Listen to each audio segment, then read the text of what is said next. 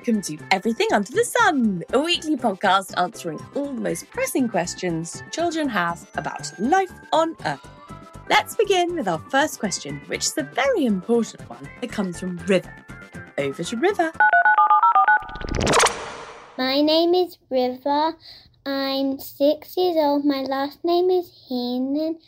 My question today is how were books made? And my birthday's in 1st of August. Thank you. Bye bye. Well, River, thank you for sending me your brilliant question. First of all, to write a book, you need an idea. Then you need to write it down and illustrate it if you want it to have pictures. Then, if you want it to be for your friends, you could staple it into a book or use sellotape or make it however you like. Probably make a front cover and then give it to a friend to read. Or if you want to write a book that's going to go in bookshops and be sold to lots of people to read all around the world, then this is how you do it. And this is how I'm about to do it because I've written a book which lots of you've got called Everything Under the Sun, and I'm starting a new one called Everywhere Under the Sun. This is how I'm going to do it. I've had the idea, which is going to be answering more of your questions. This time, I'm looking for questions from children all around the world. So if you've got friends living in other countries, can you ask them to send me a question? Make sure you send me yours too. It's going to be a big celebration of life on Earth, so get sending in questions. When I've got the questions, I'm going to be answering them. I'm going to spend about a year answering all of your questions, making the answers really interesting full of fun things about our world. Then I'm going to send all of my writing into a publisher. That's somebody who prints and sells books and creates books. And that publisher is called Ladybird. Now, at Ladybird, there's someone great called Christina, and she is a designer. And she's going to ask lots of brilliant illustrators to do drawings of all of the answers to your questions. Last time we had 12 illustrators, so hopefully we're going to have the same. And we're going to try and get an illustrator from every continent in the world. Then, when all the writing is great and all the drawings look beautiful, Christina puts them all onto pages and makes them look perfect. Once it's ready, all the information gets sent over to China, where it's printed in a big printing factory.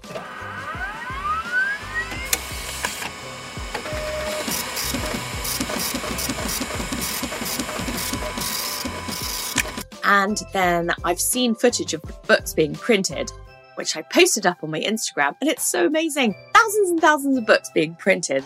And when they're all ready and everyone there's happy, they pack them onto a boat and ship them back over here to England or to wherever they're being published in the world. The book's coming out in America soon, and it's being translated into Mandarin, Spanish, Russian, German, and lots of other languages. So that's also another part of how you make a book. If you want it to come out in other languages, you need to find somebody to translate it.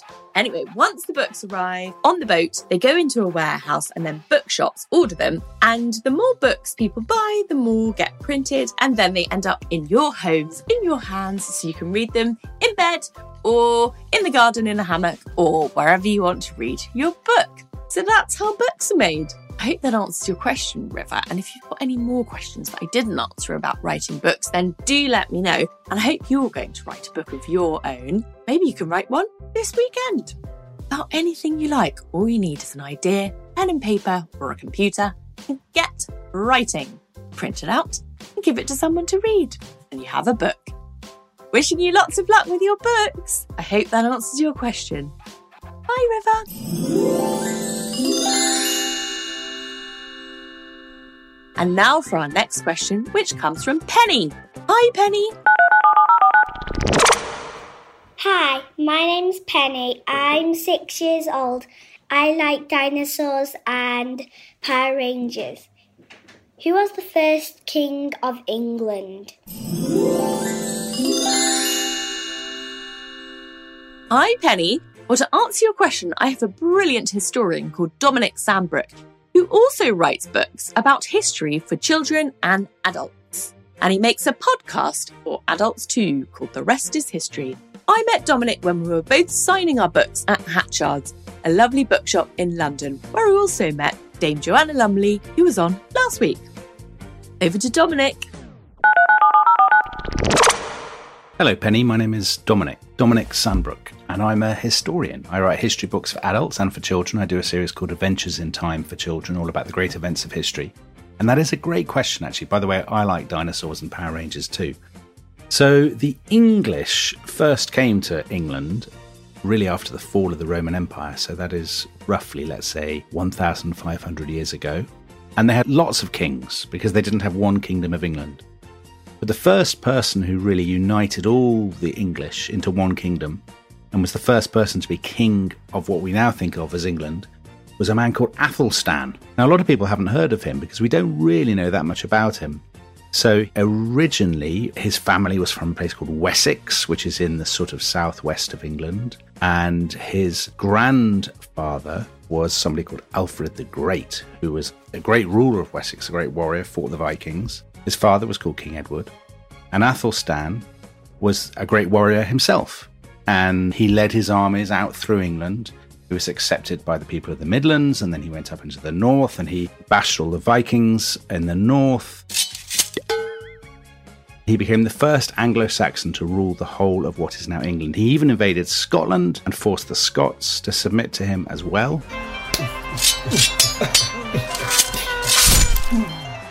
So he saw himself as the overlord of all Britain. He wasn't just a warrior, he was very religious. So he took his faith in God incredibly seriously. He founded all sorts of churches and monasteries.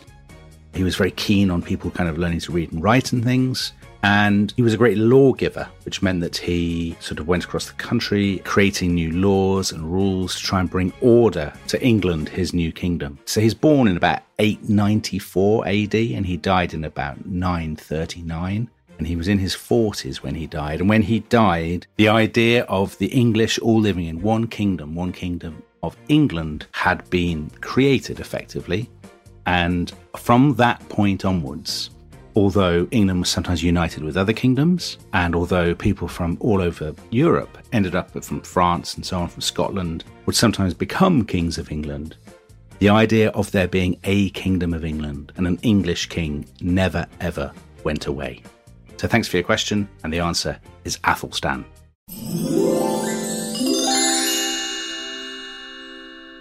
Thank you, Dominic, for telling us all about Athelstan first King of England. And thank you, Penny, for sending in your question. I hope that answers it for you. And now for our third and final question from Jemima. Over to Jemima. Hello, my name is Jemima and I am seven years old. I have two sisters and a guinea pig called Humbug. My question is How many islands are there in the world and what is the biggest and what is the smallest? Bye bye. Thanks, Jemima, for your great question. Well, it's really tricky to work out how many islands there are if you include all the ones in lakes, rivers, seas, and oceans. According to World Population Review, the world contains approximately 670,000 islands. These are the countries with most islands. First up, we have Norway with 239,057 islands. Next up, Sweden. Next, Canada with 52,455 islands. Then, Finland. Then, interestingly, the United States with 18,617. I wouldn't necessarily have expected that. The lot are in Alaska. Then we have Indonesia there are around 11,000 islands that have people living on them and countless more that do not. It kind of depends on what you call an island. It has to be surrounded by water, smaller than a continent, and big enough for a tree to grow on it. Canada has the world's largest uninhabited island. It's called Devon Island, and it's about the same size as all of Croatia, but it's totally empty of people.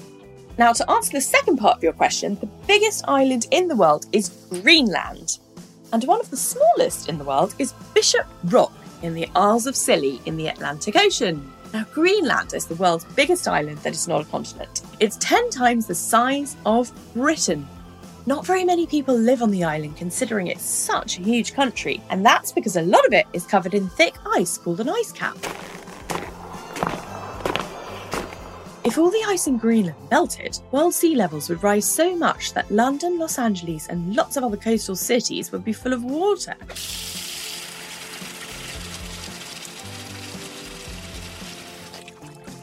And Greenland would become an archipelago of islands clustered around three main islands. The name Greenland is a funny one considering it is so icy, but in the south it can be green and beautiful with meadows of flowers and mosses and herbs. The name Greenland was given to it by Eric the Red, who was a Viking who moved there with other Vikings in 986 AD. Eric the Red called it Greenland, tried to get other Vikings to move there because he thought the name sounded pretty nice and that people would think, hmm, I'd quite like to move to Greenland. And then when they got there, they found out it was covered in ice. Greenlanders call their island Kalaallit Nunaat, home of the people, or land of the Kalaallit. They are the indigenous Inuit people of Greenland. Greenland sounds like such an interesting country. I'd really like to go there actually. On the other end of the scale, Bishop Rock in the Scilly Isles is the world's smallest island with a building on it. What building do you think is on the world's smallest island? Hmm, did anyone guess a lighthouse? That's what it is. And if you ever get to go to the Scilly Isles on holiday, you could take a boat trip out to see the lighthouse on the world's smallest island with a building on it. Watch out for puffins! Have you seen your question answered in Everything Under the Sun, the book, Jemima? Turn to page 119, where on June the 19th, you can see your answer along with a drawing of a desert island. I hope that answers your question, Jemima, and thank you for sending it in. Right, that's it for this week. Wishing you all a lovely week. Huge thank you to the wonderful Dominic Sandbrook for talking to us about the first monarch of England, called Athelstan and to Penny, River, and Jemima for this week's questions. A big thank you to Ash Gardner at House of Strange for the theme song and Audio Networks for all the lovely incidental music we used this week. If you have a question, I think you know how to send it in. Just get a grown up's phone, record your name, your age, a bit about yourself, and ask me your question. And send it in to me at molly at everythingunderthesun.co.uk. You can send it to me as an audio or a video if you want it to be on Instagram at Everything Under the Sun Pod. Remember to get yourself a copy of my lovely book. I think you're going to love it. Have a wonderful week filled with lots of things you love. And if anyone's in Greenland, please send me a question and tell me a few interesting things about Greenland. I'm fascinated by it now. I hope you have a happy time. I'm going to be starting my new book and hopefully going swimming a lot because it seems to be very sunny here in England. Sending you lots of sunshine, a big thank you, and goodbye!